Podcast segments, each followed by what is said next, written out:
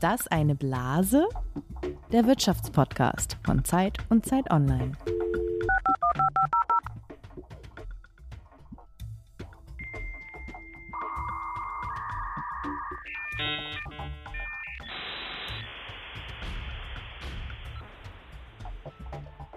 Ja, das waren noch Zeiten, an die sich so Internetdinosaurier wie du und ich lieber Jens wahrscheinlich nur noch erinnern können, als man noch so ein Gerät brauchte, so ein komisches Modem, um ins World Wide Web sich einzuwählen und zwar übers Telefon. Das war alles noch furchtbar langsam und äh, man kann sich das heutzutage gar nicht mehr vorstellen. Aber äh, du bist sicherlich längst über ultraschnelles Glasfasernetz im Internet, Jens, oder kannst du dich noch zurückdenken in diese Zeiten?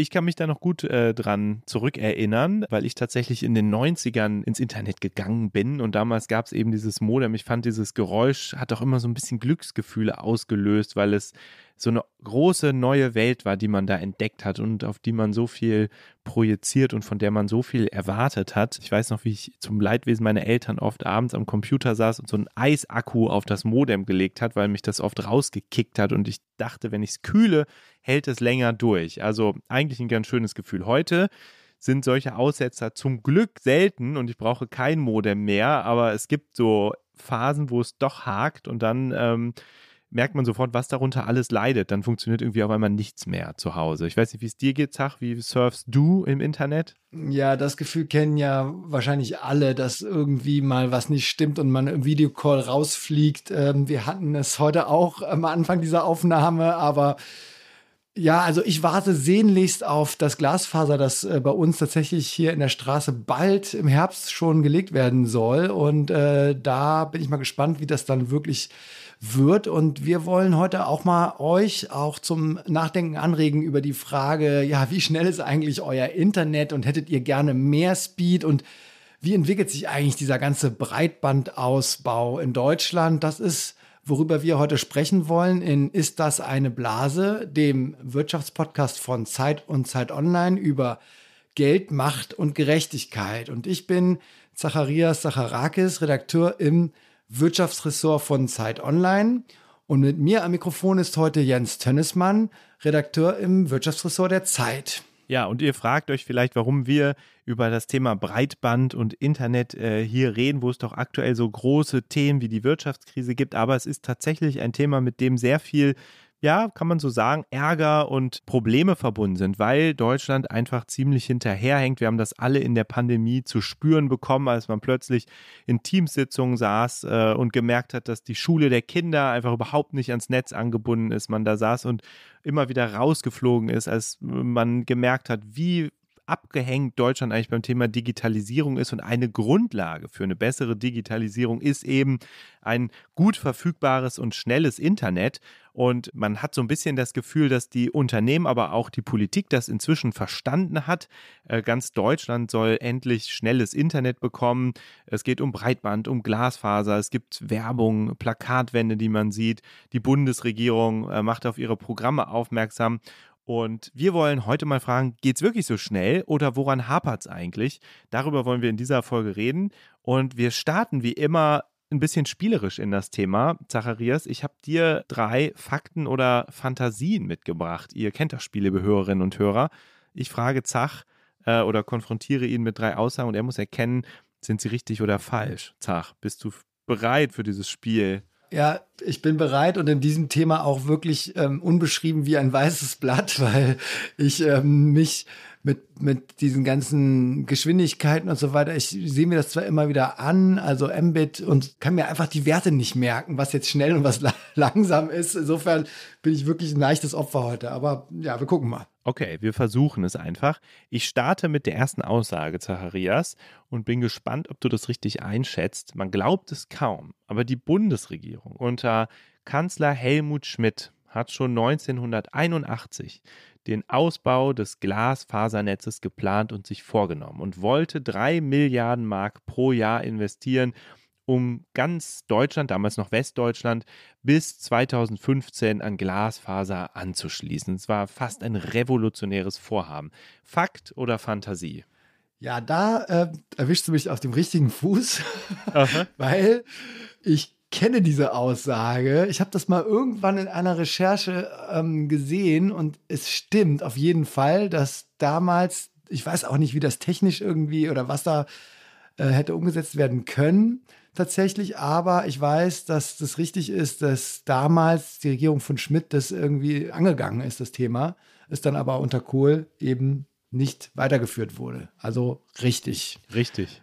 Punkt für yes. dich, Zacharias. Da hast du schon mal gut abgeräumt. Äh, die Wirtschaftswoche hat das vor einigen Jahren ausgegraben. Ein unveröffentlich bis dahin unveröffentlichtes Sitzungsprotokoll einer Kabinettssitzung, aus dem hervorgeht, dass Deutschland diesen Plan hatte oder die sozialliberale Regierung unter Helmut Schmidt diesen Plan hatte und Deutschland hätte dann heute das beste Glasfasernetz der Welt. Unglaublich, wirklich unglaublich. Und wir würden über ein anderes Thema reden heute wahrscheinlich und wären auch etwas smoother in diese Aufnahme gestartet.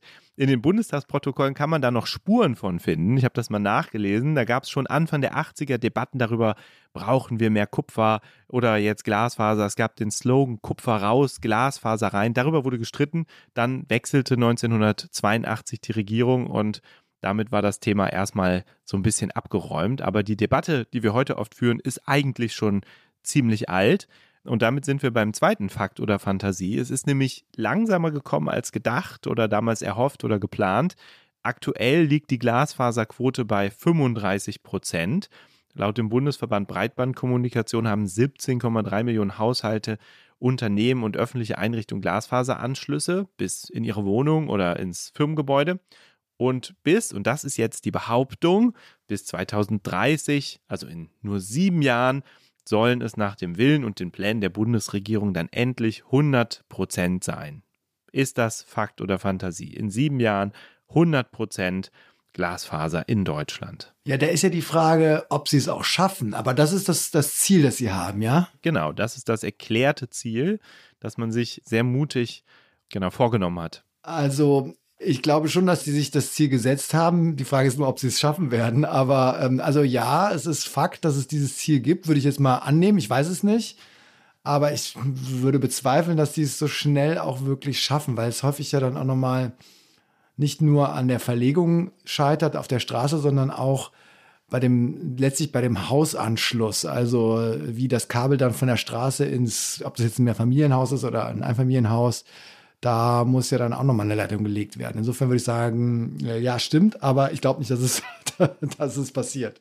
Ja, du hast recht. Zweiter Punkt für dich und wir hören mal ganz kurz in einen O-Ton von Volker Wissing, dem Bundesminister für Digitales und Verkehr rein, was der dazu sagt. Wir wollen die Rückstände der vergangenen Jahre aufholen und wollen bis zum Jahr 2030 flächendeckend eine Versorgung mit Glasfaser in Deutschland haben, überall dort, wo Menschen leben, arbeiten oder unterwegs sind. So, also man sieht schon, Rückstand eingeräumt, aber er soll abgeräumt werden und aufgeholt werden. Drittes Fakt oder Fantasie, Zacharias, dieser Fortschritt, ja, den Volker Wissing da jetzt angekündigt hat, der spiegelt sich tatsächlich auch schon in der Schnelligkeit, mit der die Menschen in Deutschland im Internet unterwegs sind. Es gibt den Speedtest Global Index von der Plattform Speedtest.net, auf der man mit seinem Browser testen kann, wie schnell man eigentlich im Netz unterwegs ist. Wenn man das wissen will, macht man das da. Dann wird quasi ausgewertet, wie hoch ist deine aktuelle Download- und Upload-Performance. Und da lag Deutschland gemäß der Anfragen, die da zuletzt gestellt wurden, mit 160,8 Megabit pro Sekunde zuletzt auf Platz 13 und hat es damit sogar geschafft, Rumänien, das lange vor Deutschland war, endlich zu überholen. Fakt oder Fantasie? Also wir reden über ein weltweites Ranking und dann Platz 13? Genau, also die, die machen so einen Speedtest mhm. ne, und äh, werten alle Speedtest-Anfragen aus den verschiedenen Ländern aus und bilden dann so eine Art Mittelwert, kurz gesagt. Und auf diesem Index, der weltweit ist, ist Deutschland auf den 13. Platz vorgestoßen und hat damit sogar Rumänien überholt, das lange schnelleres Internet hatte. Also, da würde ich sagen, stimmt nicht, weil da, da bin ich pessimistisch immer noch und ähm, ich glaube auch, dass der Wert so hoch ist, dieser Durchschnittswert, den du genannt hast. was hast du, 160 gesagt? Äh, Mbit. Mhm, genau. Ja, so viel kriege ich noch zusammen. Das ist, glaube ich, also über 100, über 100 Mbit ist ja schon relativ viel. Und das im Durchschnitt dann, glaube ich, gibt es in Deutschland noch nicht. Also nein, ähm, falsch. Richtig, Zacharias. Also Punkt wow. für dich. Dritter Punkt. Du hast es geschafft, Deutschland, auch hier den dritten Punkt zu machen. Deutschland liegt zumindest laut diesem Speedtest Global Index auf Rang 53 und damit hinter Peru, den Philippinen und Moldawien, also weit abgeschlagen. Hinten surfen wir hier im Internet und eigentlich ist ein kleines Wunder, wie wunderbar wir hier gerade virtuell zusammengeschaltet kommunizieren, wenn man diese, diese Informationen hört. Also wir sehen schon, da gibt es noch ein bisschen Aufholbedarf. Deutschland könnte viel weiter sein, will bald viel weiter sein, hat aber noch ein bisschen Hausaufgaben zu machen. Und wir wollen jetzt einmal klären, was es eigentlich mit dem Thema Breitband auf sich hat und ein bisschen die Basics abklären. Zacharias, wen hast du da eingeladen? Ich habe Pauline Schinkels eingeladen. Sie ist äh, Redakteurin bei uns im Digitalressort von Zeit Online und kennt sich sehr gut aus mit Netzen, 5G, Breitband und der ganzen äh, Thematik oder der ganzen Infrastrukturthematik, wie also Internet wirklich zu uns, zu den Leuten nach Hause oder aufs Telefon kommt. Und ähm, wir haben sie jetzt erstmal ganz allgemein gefragt, was heißt eigentlich Breitband? Also wie definiert man das? Oder ganz allgemein gefragt, was bringt schnelles Internet ins Haus? Also vor allen Dingen Festnetzinternet. Wenn ich eine Serie streame oder am PC spiele, dann brauche ich dafür eine bestimmte Datenübertragungsrate. Sonst ruckelt das Bild. In der Regel ist mit einem Breitbandanschluss ein Internetzugang gemeint, dessen Datenübertragungsrate diesen Bedürfnissen entsprechen sollte. Die eigentliche Netzwerkbandbreite bezeichnet die maximale Menge an Daten, die innerhalb einer bestimmten Zeit über eine Internetverbindung gesendet oder empfangen werden können. Angegeben wird sie in der Maßeinheit Megabit pro Sekunde. Je breiter das Band, desto mehr Daten können dabei auch übertragen werden.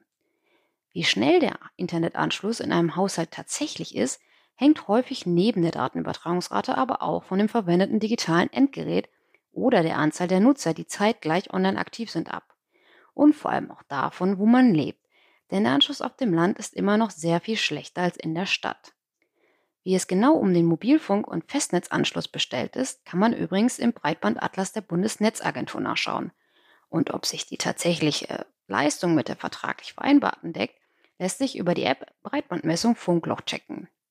Wir unterscheiden übrigens in stationäres und mobiles Breitband. Mobiles Breitband ist beispielsweise LTE und wir diskutieren ja häufig über den 5G-Ausbau. Beim stationären Breitband gibt es beispielsweise VDSL, Kabel und Glasfaser. Das ist die modernste und derzeit schnellste Breitbandtechnologie zur Übertragung von Daten. Okay, Zweite Frage an Pauline lautet, wie funktioniert die Glasfasertechnik und warum ist der Netzausbau eigentlich so aufwendig, dass das so lange dauert? Bei Glasfaseranschlüssen ist eine deutlich höhere Bandbreite für die Datenübertragung möglich. Der innere Kern der Faser, der aus reinem Glas besteht, transportiert Informationen in Form von Lichtimpulsen. Die Daten können quasi wie in Lichtgeschwindigkeit übertragen werden. Der Bedarf nach mehr Breitband ist in den vergangenen Jahren stark gestiegen.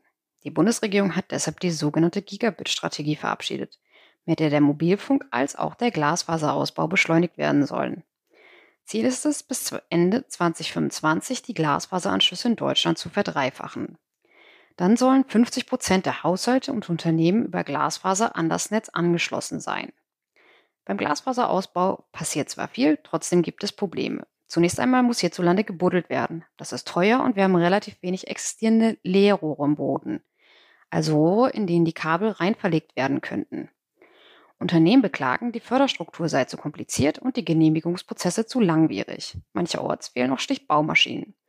Ein anderer Grund ist das sogenannte VDSL-Vectoring. Mit dieser Technik werden noch alte Kupferleitungen zur Höchstleistung betrieben.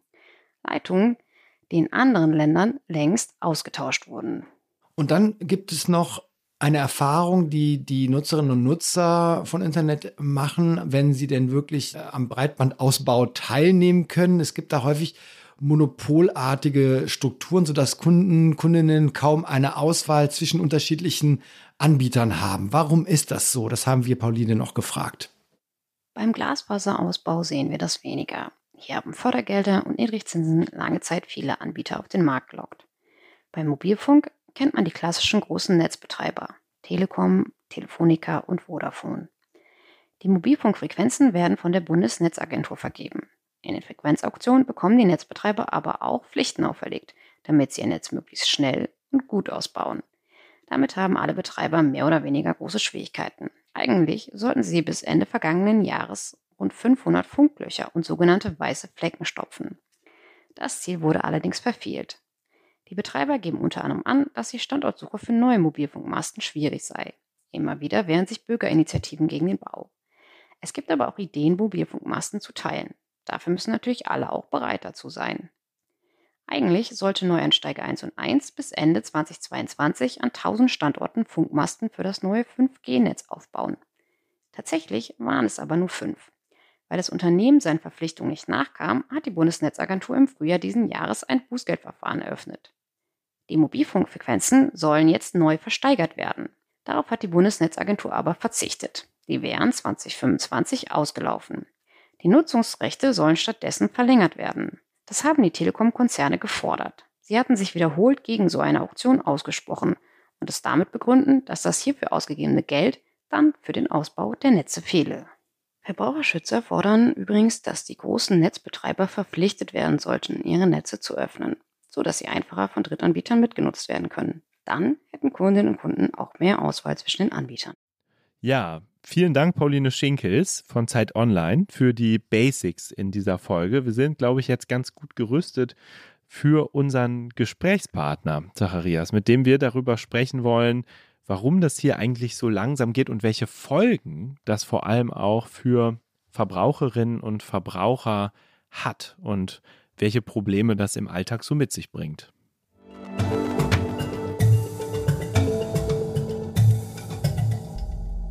Wir haben jetzt einen Gast hier, der genau weiß, was Verbraucherinnen und Verbraucher, also was ihr so wollt, wonach sie suchen, welche Anbieter sie wählen und welche sie vermeiden und wie sie zum Beispiel die ja immer noch anhaltende Energiekrise miterleben und auf die hohen Energiepreise auch reagieren. Sein Name ist Daniel Puschmann und er ist seit 2019 der Chef des Verbraucherportals Verivox.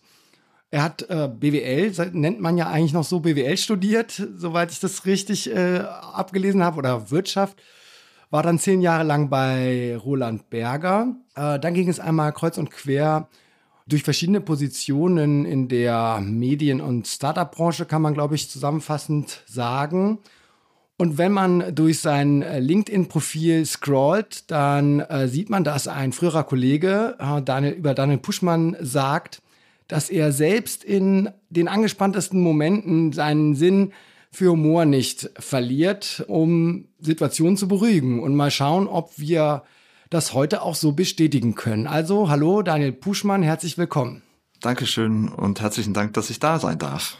Ja, wir haben es gerade angesprochen. Bei Ihnen suchen Verbraucherinnen und Verbraucher nach Tipps, nach Vergleichen zu Preisen für verschiedene Anbieter im Strombereich, im Internetbereich.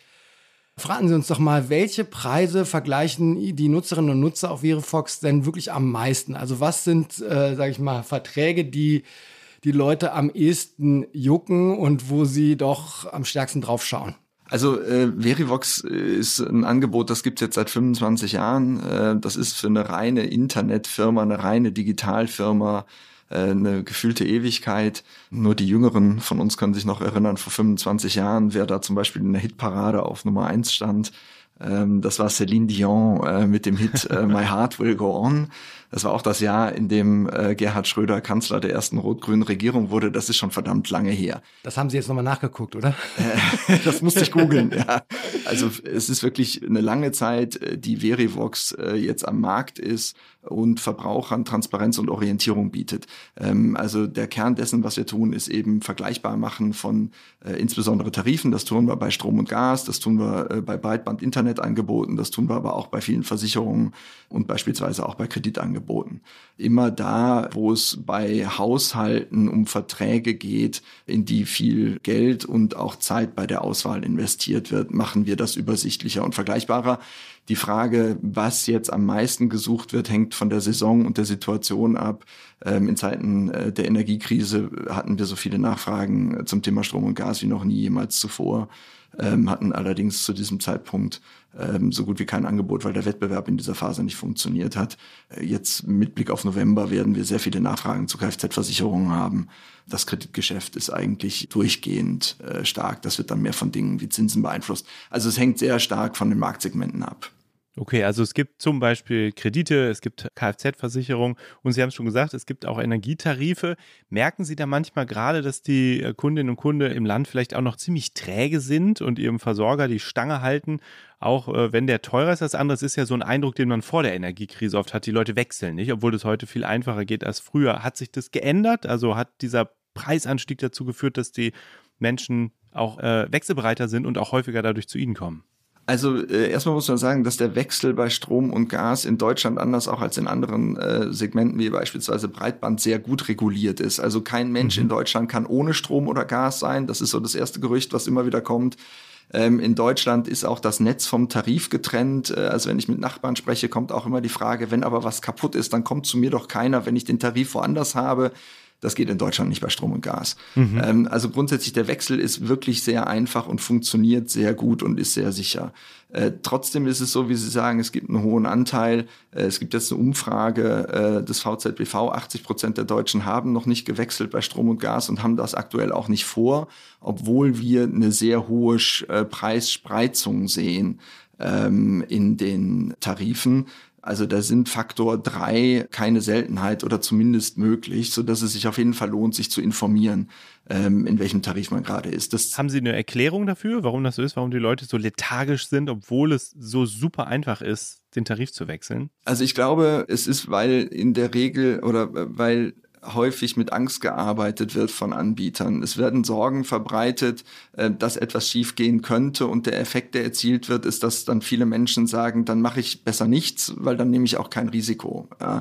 Und wir setzen uns sehr stark dafür ein, dass äh, sich Verbraucher damit auseinandersetzen, dass Verbraucher auch alle Informationen bekommen, um eben informierte Entscheidungen zu treffen.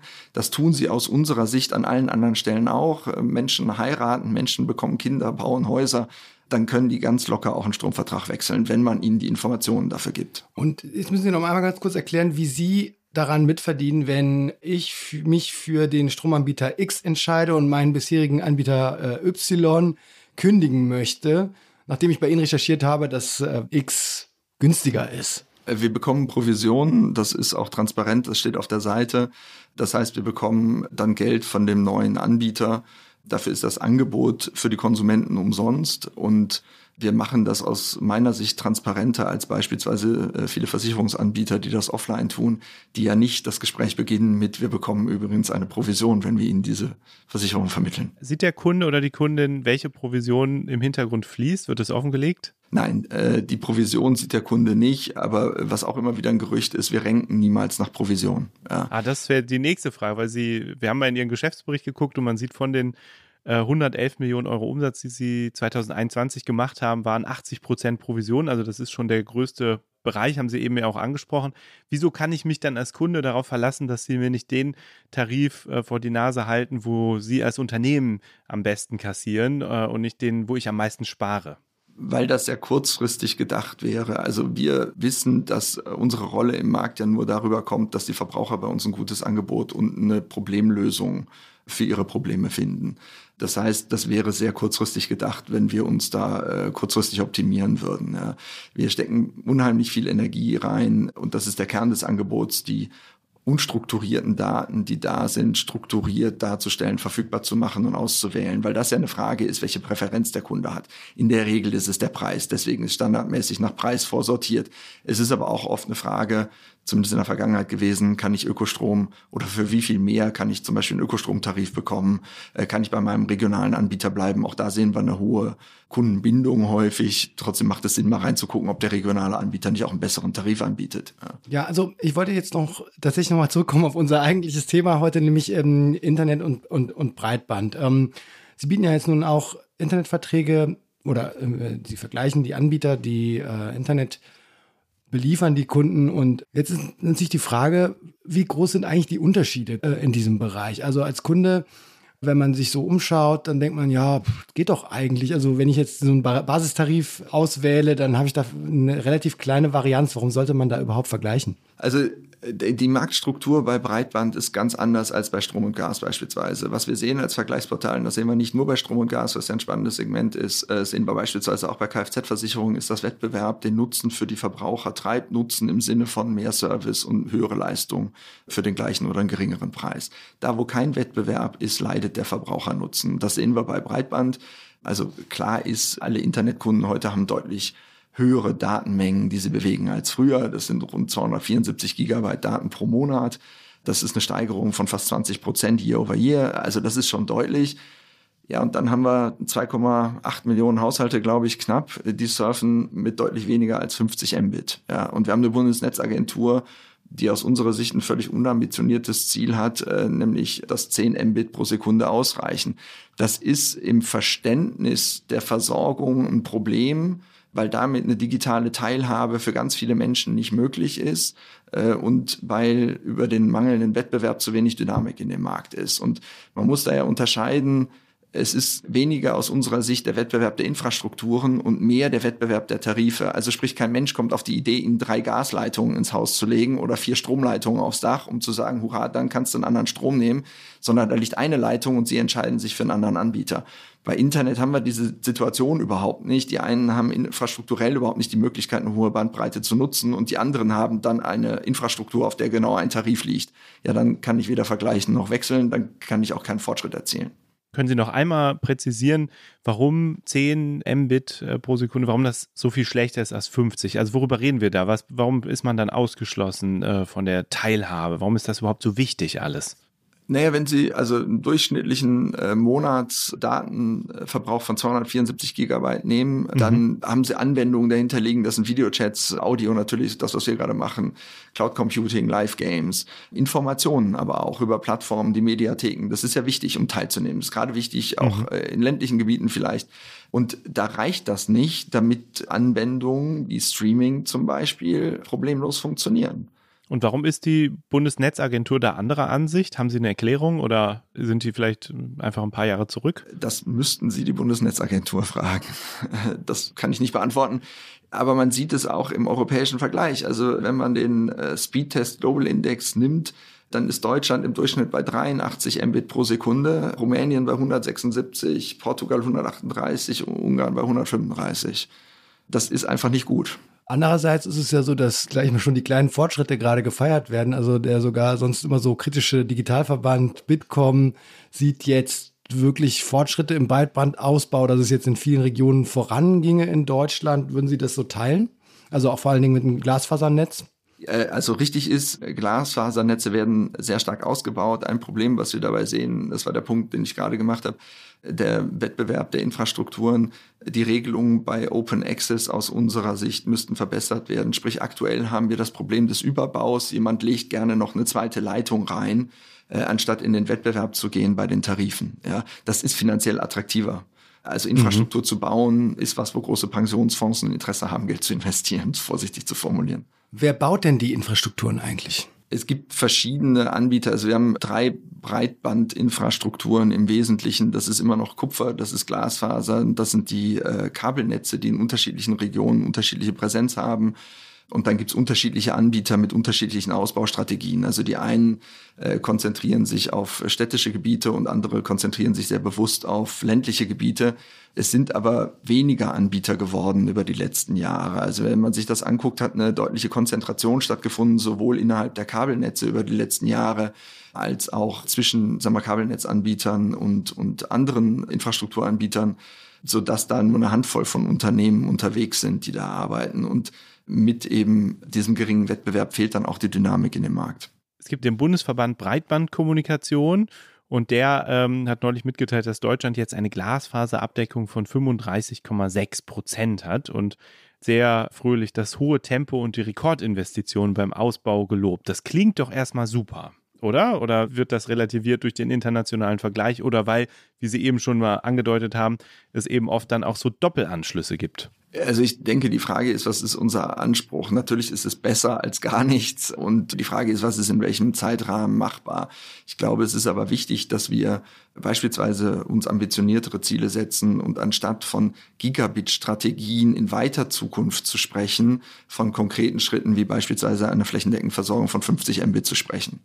Ich glaube, das wäre für die Verbraucher ein deutlich besserer Schritt letztlich aus unserer Erfahrung mit den Verbraucherkontakten, die wir haben, interessiert die Infrastruktur die Verbraucher ja nicht. Die wollen, dass das funktioniert. Ob das ein Kabelnetz ist, ein Kupfernetz oder ein Glasfasernetz, ist für die ja völlig wurscht. Okay, aber wenn Sie sagen, wir, wir müssen uns da andere Ziele setzen, an wen, wer ist gemeint? Also wer soll aus Ihrer Sicht mutiger vorangehen? Ich habe schon verstanden, die Bundesnetzagentur sollte vielleicht ihre Maßstäbe ein bisschen nach oben verschieben.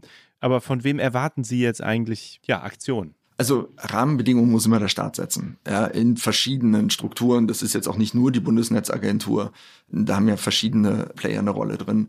Es geht darum, dass wir beispielsweise das Thema Open Access verändern. Dann haben wir diese Diskussion über mehr Tarife auf gleichen Infrastrukturen. Also Open Access heißt, ich glaube, müssen Sie einmal erklären. Das bedeutet, jeder kann die Leitung nutzen, jeder Anbieter. Genau, mehr Anbieter können eine bestimmte Infrastruktur nutzen. Dafür bekommt dann der Infrastrukturanbieter eben eine Vergütung. Die gleiche Diskussion gibt es bei der Bahn auch, also die Trennung vom, von der Schiene und von dann den Zügen, die darauf fahren beispielsweise. Also so wie beim Stromnetz, das einmal verlegt ist, dass jeder Anbieter nutzen kann. Ganz genau. Und ich glaube, das Stromnetz ist ein gutes Beispiel für eine Infrastruktur, die sehr gut funktioniert. Und der erste Schritt, glaube ich, auch ist, ist im Kopf, dass wir verstehen, dass äh, digital und Internet eine Grundversorgung ist, ähnlich wie Strom und Gas. Und wenn wir das so verstehen, weil sich die Zeiten geändert haben, dann ergeben sich daraus eine ganze Reihe von notwendigen Anpassungen. Also beispielsweise Wettbewerb äh, von Tarifen auf der Infrastruktur, ein höherer Anspruch äh, bei der Versorgung, auch eine Beweislastumkehr von dem, was der Verbraucher nachweisen muss, zu dem, was äh, das Unternehmen leisten muss. Einfach gesagt, kein Mensch verlangt von mir, dass ich die Ampereleistung meines Stromanschlusses an meinem Haus kontrolliere, oder die Qualität des Gases, was ankommt, ob mein Brenner damit funktionieren kann oder so. Beim Internet ist das aber so. Die Regelung ist beispielsweise auch, dass bei Strom und Gas äh, immer äh, unterbrechungsfreie Versorgung bei einem Wechsel da sein muss. Das ist bei Breitband nicht so. Jeder fünfte Wechsler ist länger als einen Tag offline. Der Konsument muss äh, dem Unternehmen sagen, dass die Breitbandleistung nicht in Ordnung ist und im Zweifel den Verträgen nicht entspricht. Wenn wir Digitalisierung als Kern der Gesellschaft begreifen und als Zukunftsfeld für uns, dann brauchen wir, glaube ich, andere Rahmenbedingungen, die das weniger als Privatsache sehen, sondern eben dann auch sehr stark als regulierte Infrastruktur der Grundversorgung. Vielleicht nochmal kurz zurück auf den Status quo und ähm, auf die Situation der Kundinnen und Kunden. Also wenn ich jetzt äh, erfahre, bei mir in der Gegend äh, soll Glasfaser gelegt werden. Was, vor welcher Situation stehe ich dann da eigentlich? Muss ich den, dann den Anbieter nehmen, der das da verlegt oder der die Kooperation äh, mit der, mit dem Infrastrukturanbieter hat? Was ist eigentlich das Problem momentan in dieser Situation für Kunden? Also erstmal ist es gut und ich denke, die Freude überwiegt, dass man sagt, hurra, eine Infrastruktur, die in der Regel eine deutliche Verbesserung bewirkt. Es gibt dann immer so eine sogenannte Vorvermarktungsquote. Das heißt, äh, man wird hier vorher gefragt, wir planen hier Glasfaser zu verlegen, wollen Sie mitmachen äh, und das verbindlich bestellen. Da brauchen die Unternehmen dann eine bestimmte Quote, die variiert nach Unternehmen, um zu sagen, ja, dann bauen wir aus einfach damit das ein Stück weit refinanziert ist. Dann ist es aber in der Regel so, dass der Anbieter, der das dann verlegt hat, ihnen sagt, sie können jetzt wählen mit bestimmten Bandbreiten. Wir haben eins, zwei, drei Tarife, die kosten A, B und C.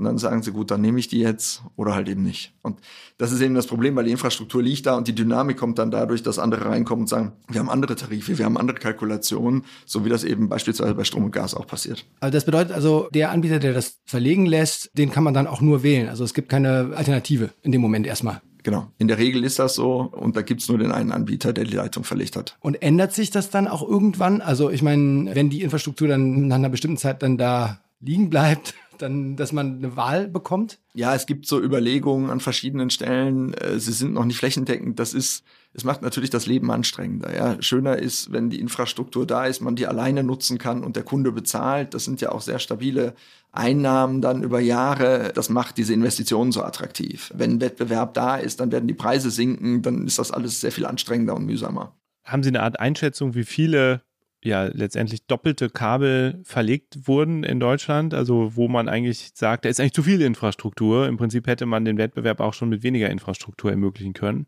Äh, dazu habe ich jetzt keine konkreten Zahlen. Nein. Vielleicht lassen Sie uns einmal auf die Rahmenbedingungen kommen. Wie ernst nimmt die Politik das Thema aus Ihrer Sicht? Also wenn man in den in das Regierungsprogramm der Ampel guckt, dann steht da, wir wollen die flächendeckende Versorgung mit Glasfaser erreichen und dem neuesten Mobilfunkstandard. Wir wollen da, wo der Nachholbedarf am größten ist, also allen voran weiße Flecken, da investieren wir. Das klingt ja irgendwie, als hätte, als hätte die Politik das Problem verstanden. Was denken Sie, wenn Sie das hören? Also ich glaube, mein Eindruck ist grundsätzlich auch, dass dieses Thema mehr Digitalisierung natürlich viel Raum einnimmt und allen klar ist, dass das wichtig ist. Wie gesagt, ein Punkt ist, ich glaube, es braucht eine Änderung des Mindsets, dass es eben nicht eine Privatsache ist, sondern äh, ein Teil der Grundversorgung in heutiger Zeit, so wie das Strom und Gas früher auch waren. Also mal plastisch gesagt, ich kenne Leute, die würden lieber drei Tage nicht duschen, als drei Tage kein Internet haben. Manchmal habe ich die vage Vermutung, meine Söhne könnten dazu gehören. Aber das ist eine Veränderung, die da stattgefunden hat. Und wir müssen die Internetversorgung als sowas Essentielles begreifen. Und wenn wir das tun, dann verändern sich bestimmte Parameter. Dann ist es eben nicht ein Nice to have, sondern dann ist es essentiell, so wie das Strom und Gas für uns heute auch sind. Jetzt gibt es ja im Unterschied zum Strom und Gas, also wenn da, wenn ich da keinen Anschluss habe, dann fehlt mir halt die Energie äh, und ich kann mein Haus nicht beleuchten und beheizen. Wenn ich jetzt dagegen kein gutes Breitbandinternet habe, dann habe ich ja vielleicht immer noch ein Handy und kann über 5G reingehen. Also ich habe immer noch so ein Backup. Sorgt das dafür, dass das Problem so ein bisschen weniger ernst genommen wird, weil es eben ja eigentlich zwei große Baustellen gibt, 5G und Breitband. Also löst das eine Problem vielleicht das andere so ein bisschen mit? Also ja, es ist richtig, es gibt zwei Infrastrukturen, die das grundsätzlich leisten können. Jetzt ist es so, die sind natürlich auch sehr unterschiedlich kostenintensiv für die Haushalte. Ja, äh, trotz aller Verbesserungen, die es im Mobilfunk durch Wettbewerb gegeben hat bei den Tarifen, das muss man beispielsweise auch sagen, dass äh, da ja also inzwischen auch deutlich mehr Leistung und Datenvolumen verfügbar ist für, für eine Summe, wenn man das mal mit vor fünf oder vor zehn Jahren vergleicht. Es ist aber so, dass die Leute, wenn sie zu Hause sind, doch in der Regel auch ihr Handy oder was auch immer dann ins WLAN hängen, selbst wenn dann die Filme oder das Streaming da geschaut werden. Und ich denke, es ist keine dauerhafte Alternative, dass man sagt, also es gibt jetzt irgendwie einen 10 Mbit Anschluss im Festnetz und deswegen muss ich versuchen, über LTE das alles zu machen. Es gibt immer wieder die Situation, dass auch Kollegen bei Videokonferenzen da sitzen und sagen, jetzt musste ich über mein Handy reingehen. Aber ich glaube, wir haben alle erlebt, dass das keine dauerhafte Lösung sein kann. Ja, ja. Mhm. Nochmal konkret auf den Bereich, also Internetvertrag. Wie verhalten sich Kunden da momentan? Also suchen die aktiv äh, nach neuen Anbietern, um wirklich einen besseren Deal zu bekommen? Oder ist da einfach diese Varianz nicht da, die Sie vorher schon angesprochen haben? Und wie ist es auch mit den Tarifen? Werden da die Neukunden abgestraft oder wie stellt sich der Markt momentan für die Kunden wirklich dar? Also dadurch, dass es sehr differenziert ist in der Fläche in Deutschland, empfehlen wir auch immer konkret zu gucken, welche Infrastrukturen und eben auch welche Anbieter und Tarife in welchen Gegenden verfügbar sind. Das ist auf Postleitzahlen teilweise dann eben auf Straßenebene äh, was angeschlossen ist. Daraus ergibt sich dann eben die Frage, wie viel Wahlmöglichkeiten und vielleicht auch wie viel Dynamik äh, in den jeweiligen Regionen ist. Die gute Nachricht ist, dass die verfügbaren Tarife in den letzten Jahren immer weiter angestiegen sind. Also aktuell listen wir bei Verivox mehr als 300 Breitbandtarife verschiedener Anbieter. Also es ist nicht so, dass da gar keine Verfügbarkeit ist. Aber wie gesagt, wenn man das nach Regionen runterbricht, dann gibt es eben viele, in denen tatsächlich dann nicht viel Auswahlmöglichkeiten besteht. Und das sollte sich da ändern. Kriegen Sie konkret mit, welche Anbieter gerade besonders gefragt sind oder Kunden verlieren? Und können Sie uns ein bisschen was dazu verraten, weil man daran ja auch sehen kann, wer es gut und wer es nicht so gut macht? Nein, das äh, kann ich jetzt so von den Zahlen her, möchte ich auch nicht im Detail sagen. Was ich aber sagen kann, es hat sich äh, der Philipp Rogge, das ist der Deutschlandchef von Vodafone, geäußert und das fand ich sehr mutig. Der hat gesagt, wir machen oft große Versprechen, halten diese aber zu selten ein. Es gibt einen großen Graben, Zitat, äh, großen Graben zwischen Werbung und Wirklichkeit die Wahrheit werde auch wieder, Zitat, oft in Fußnoten versteckt. Ich finde das sehr mutig und ich glaube, das ist sehr ehrlich. Und ich gehe davon aus, dass die Kollegen sich da sehr intensiv dann eben auch mit diesen Themen beschäftigen, weil die ähnlich wie wir ja ohne ihre Kunden tatsächlich auch nur eine begrenzte Perspektive haben. Jetzt mal einen ganz konkreten Tipp. Was ist denn der größte Fehler, den man machen kann als, als Kunde, wenn man nach einem neuen Internetvertrag sucht? Ich meine, es gibt ja bei Stromtarifen sowas wie diese Rabatte, dass dann, äh, dass der dann ein Jahr läuft und dann steigt der Tarif plötzlich auf ein Vielfaches höher. Ja, worauf muss man achten? Also, das erste ist, nicht gucken, ja, ist der größte Fehler. Diese Verträge, das gilt für Versicherungen genauso, äh, Strom und Gas auch, äh, die hat man, die lässt man liegen. Und äh, dann guckt man nach drei, vier oder fünf Jahren rein und denkt, verdammt nochmal, da draußen sind Tarife, die kosten die Hälfte und können mehr. Also das erste ist mal gucken und vergleichen, welche Möglichkeiten habt. Der größte Fehler ist, das nicht zu tun. Das zweite ist, der größte Fehler, der zweite große Fehler ist, Angst zu haben, äh, zu sagen, ja, das klappt nicht, äh, ich werde da nichts haben. Also wie gesagt, bei Strom Gas geht's gar nicht. Bei Telekommunikation laufen die Wechsel dann auch durch. Sich abschrecken zu lassen, ist, ist ein zweiter Fehler. Ansonsten das sind alles seriöse Anbieter. Das kommt auf die persönlichen Präferenzen an. Ja, äh, zu gucken, was man braucht, wirklich zu gucken, wie viel Breitband brauche ich, wie viel will ich da bezahlen, wie, wofür nutze ich äh, das, wie viele Leute nutzen das gleichzeitig. So. Mhm. Man, was uns ja so ein Stück weit überrascht hat, ist, dass, wenn man in ihren Geschäftsbericht guckt, man sieht, dass die Umsätze von Verivox 2021 gesunken sind. In dem letzten Geschäftsbericht steht auch drin, dass sie das für 2022 auch erwartet haben. Das passt ja nicht so richtig dazu, dass viele Leute einen Veränderungsdruck äh, verspüren oder auch Orientierung suchen. Wie ist es 2023 weitergegangen? Also, Sie haben schon gesagt, Sie vermitteln auch Kreditverträge, die Zinsen sind ja krass gestiegen. Das heißt, die Menschen haben vielleicht auch da mehr Anlass zu suchen. Wir haben das Stromthema, wir haben das Gasthema und wir haben jetzt gerade über das Breitbandthema gesprochen. Sind Sie für 2023 wieder ein Stück optimistischer, dass sich die Orientierungssuche der Kundinnen und Kunden bei Ihnen auch in besseren Zahlen wieder niederschlägt? Also wir sind mit der Geschäftsentwicklung des Jahres 2023 sehr zufrieden. Man muss dazu wissen, dass das Jahr 21 und vor allem 22 durch die Energiekrise sehr stark geprägt waren. Also wir haben schon im letzten Quartal, im zweiten Halbjahr 21 gesehen, dass die Energienachfrage sehr gestiegen ist nach Corona äh, mit einer wachsenden chinesischen Wirtschaft. Das hat dazu geführt, dass weniger Tarife aufgelegt wurden. Das heißt, wir hatten weniger Angebot. Und der Trend hat sich dann ja äh, mit dem völkerrechtswidrigen Angriff Russlands auf die Ukraine in 22 nochmal verstärkt. Also plastisch gesagt, die Situation bei uns war so, dass wir eine sehr hohe Nachfrage und ein sehr hohes Informationsbedürfnis und auch Wechselbedürfnis unserer Kunden hatten. Wir hatten aber keine Angebote, sprich der Laden war voll und die Regale waren leer. Und das zumindest ist für jemanden mit einem westdeutschen Hintergrund, ähm, glaube ich, eine sehr neue Erfahrung gewesen. Das hat sich aber seit Beginn diesen Jahres deutlich verändert, eben auch weil der Wettbewerb, insbesondere bei Strom und Gas, ähm, zurückgekommen ist und wieder gute Tarife und gute Neukundentarife, die ja auch deutlich unter den Strom- und Gaspreisbremsen liegen, äh, wieder verfügbar sind. Das war ein struktureller Schock in dem Markt. Die anderen Segmente waren da weniger von betroffen auch, muss man auch ganz klar sagen. Sie haben es ja gerade gesagt, Sie sind ein Unternehmen, Sie müssen äh, natürlich Geld verdienen. Auf der anderen Seite ist es ja irgendwie auch so ein Verbraucherservice oder auch ein Verbraucherschutz, der da angeboten wird. Wie verstehen Sie sich selbst? Vielleicht so als Resümee dieses Gesprächs. Also wo sehen Sie sich als Unternehmen in dieser Welt? Sind Sie der bessere Verbraucherschützer? Nein, äh, wir sind sicher keine Verbraucherschützer. Äh, was wir aber ganz klar sehen und wir glauben, äh, sehr stark an mündige Verbraucher. Wir glauben im Übrigen auch, dass es die Verbraucher sein werden, die die Transformation treiben. Wenn man überlegt, ob es jetzt die Regulierung insgesamt ist oder ob es die Nachfrage vieler Einzelner ist, dann glauben wir sehr stark, dass viele Einzelne viel besser Nachfrage steuern können und das auch richtig machen, wenn die Rahmenbedingungen sind. Also ganz konkret zum Beispiel bei der Energiewende. Was wir glauben und wovon wir überzeugt sind, ist, dass die Verbraucher dafür die nötigen Informationen brauchen. Und unsere Rolle sehen wir darin, äh, ihnen diese zur Verfügung zu stellen, damit sie eben Zeit und Geld sparen können.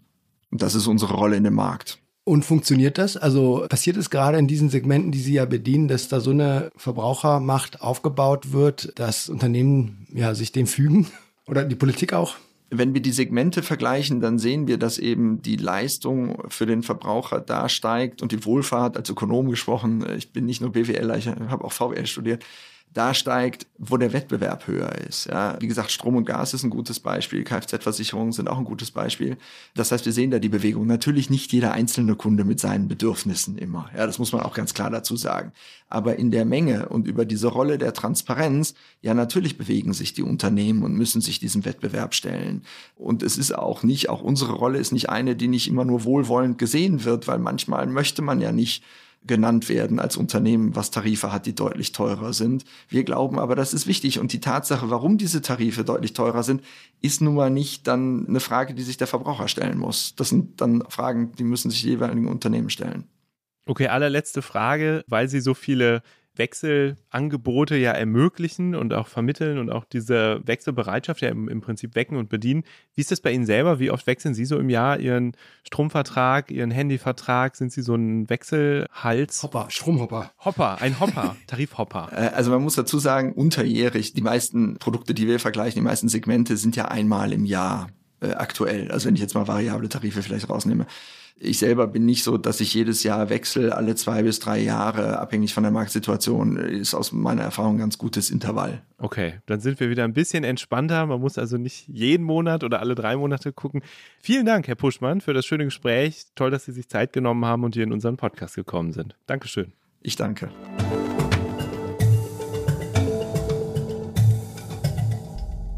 Ja, Zacharias, das war Daniel Puschmann. Ziemlich interessant, was er so zum Thema Breitbandausbau zu sagen hat. Ich glaube, er ist relativ nah dran äh, an dem, was die Verbraucherinnen und Verbraucher bewegt. Du hast ja am Anfang überraschend alle drei Fakt- oder Fantasiefragen richtig beantwortet, kennst dich also doch ganz gut aus. Insofern glaube ich, dass du der Richtige bist, um jetzt uns mal zu erklären, ob das eine Blase ist und ob der Breitbandausbau nur vorübergehend äh, so ein bisschen langsam und schwierig war und jetzt endlich schneller vorangehen wird oder ob wir uns da auch in Zukunft auf Verzögerungen und Netzausfälle und schlechte Leitungen, langsame Verbindungen, abgebrochene Gespräche und so weiter, ob wir uns darauf einstellen müssen und es so bleiben wird, wie es viele von uns leider schon kennengelernt haben. Also ich glaube schon, dass es sich gerade ein bisschen verändert, dass schon etwas in Gang gekommen ist. Das sieht man ja auch an den Zahlen. Also es gibt mehr Glasfaser, es werden mehr Orte, Städte, Dörfer äh, an die Leitungen gebracht, aber und auch damit auch Haushalte. Aber es geht eben doch noch relativ langsam. Und was dazu kommt, ist eben, finde ich, das größte Problem, dass die Anbieter ja das, was der Daniel Puschmann auch erklärt hatte, dass die Anbieter da nicht richtig vom Staat sozusagen in die Pflicht genommen werden. Dass also im Grunde genommen ein äh, neutrales Netz geschaffen wird, ähm, wie bei der, bei der Bahn im Grunde genommen, also eine Infrastruktur oder wie bei, bei Stromleitungen, auf dem sich dann verschiedene Anbieter bewegen können und eben ähm, konkurrierende Angebote auch für die Kunden Kunden machen können. Und äh, das ist, glaube ich, ein großes Regulierungsproblem, das ähm, bisher, soweit ich weiß, nicht angegangen wird soweit wir es auch, auch in dieser Folge diskutiert haben. Und das ist einfach schlecht für den Markt und für die Kundinnen und Kunden. Und ähm, so, solange da kein richtiger Wettbewerb äh, stattfindet, glaube ich, werden wir auch weiterhin ja die Situation haben, dass die Anbieter sich da so ein bisschen auch zurücknehmen können und äh, sagen, ja, das ist halt unser Angebot, friss oder stirb, äh, lieber Kunde. Und äh, wenn es zu langsam ist, ist es halt dein Problem, weil es gibt eben nichts anderes. Und ähm, ja, das ist, glaube ich, immer noch ein Problem und wird bisher auch nicht richtig angegangen. Was denkst du, Jens? Ja, ich teile das, äh, was du gesagt hast. Ich, wir haben ja im Fakt oder Fantasie kurz auch über diesen Plan bis 2030 alle Haushalte, alle Gebäude, alle Menschen in Deutschland an Glasfaser anzuschließen gesprochen. Da hast du ja schon relativ pessimistisch gesagt, dass du nicht unbedingt glaubst, dass die Ampelkoalition dieses Ziel erreichen wird, beziehungsweise falls nach der nächsten Bundestagswahl eine andere Regierung äh, übernimmt, dass die das dann schaffen wird. Äh, und ich sehe das auch so. Trotzdem glaube ich, ist es richtig, dass man das Problem erkannt hat und sich dieses Ziel gesetzt hat und sich in Zukunft natürlich daran messen lassen muss. Also jetzt wissen wir einfach sehr klar, wo die Reise hingehen soll, welches Versprechen es gibt und wenn man das Gefühl hat, am Ende geht es doch nicht so schnell, dann ja, kann man sich ja vielleicht äh, bei der nächsten Bundestagswahl, wenn einem das sehr wichtig ist, das Thema, an eine Partei halten, die das schneller machen möchte oder die dieses Versprechen eher erfüllt. Oder wenn die Ampel es gut macht, das quasi mit, mit einer Stimme honorieren. Also ich glaube, dieses Ziel, sich zu setzen und es auch messbar zu machen, ist schon mal ganz wichtig und ich bin sehr gespannt, ob wir dem so schnell näher kommen, wie die Politik sich das vorgenommen hat. Da bin ich auch gespannt und ich äh, warte darauf, dass das Kabel bei mir in der in der Straße bald liegt. Aber jedenfalls ist äh, bei uns im Haus schon die, der entsprechende Anschluss gelegt worden. Also das Glasfaserkabel liegt. Und wie wird es richtig? Wird es teurer dadurch? Also ganz praktisch gesprochen? Oder ist es einfach nur. Ja, es ist genau die Situation, die Daniel Puschmann auch beschrieben hat. Man hat eben keine, keine Anbieter zur Wahl, sondern man muss ein, das Angebot nehmen von dem, der das Kabel eben verlegt. Das sind hier die Stadtwerke. Ja, und dann halt gibt es eben einen Preis und den muss man zahlen oder man lässt es. Und ihr habt euch schon entschieden. Ja, natürlich. Ich, äh, ich brauche ich brauche die schnelle Leitung. ja. Okay, sehr gut.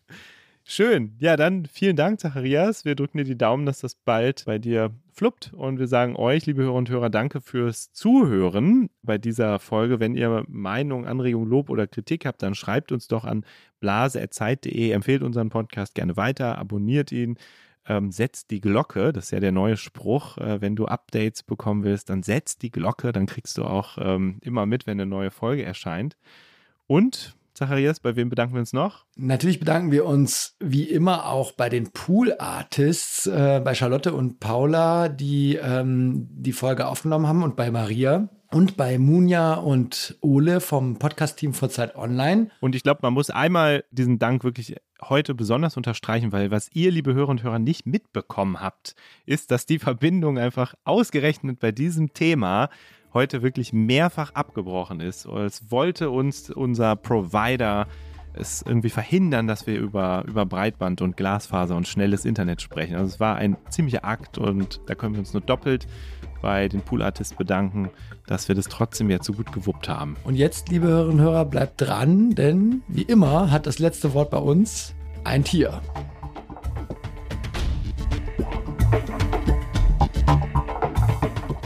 Ist das eine Blase?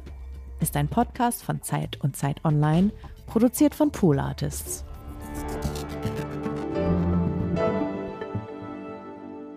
Hallo aus der Ventorverlohe, wo ich einmal mehr bei den Lerntieren Wentorf bin, um mit unserem Podcast-Esel Karlchen zu orakeln, was die Zukunft in puncto Breitband bringen wird. Karlchen ist unser Podcast-Esel. Vor ihm stehen hier wieder drei kleine Tellerchen mit Möhren. Eins, zwei und drei. Und er wird jetzt, indem er einen diesen Teller, dieser Teller ansteuert und leer futtert, uns vorhersagen, wie schnell der Ausbau mit Glasfaser in Deutschland vor sich gehen wird. Aktuell haben wir eine Breitbandquote von 35,6 Prozent, sagt der Breco.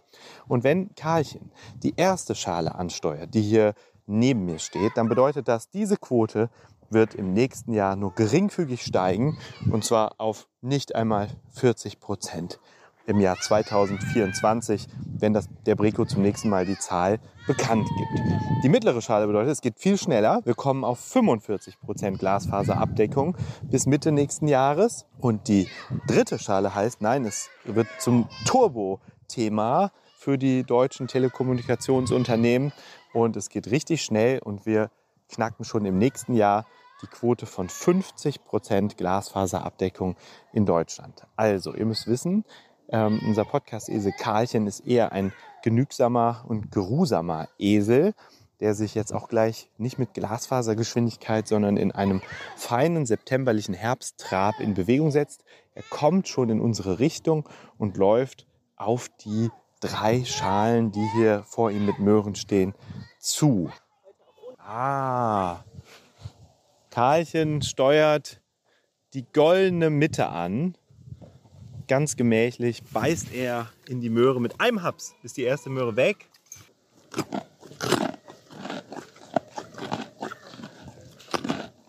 Also, Karlchen prognostiziert und orakelt, dass der Breitbandausbau in Deutschland nächstes Jahr schneller gehen wird und wir eine Glasfaserquote von ungefähr 45 Prozent erreichen.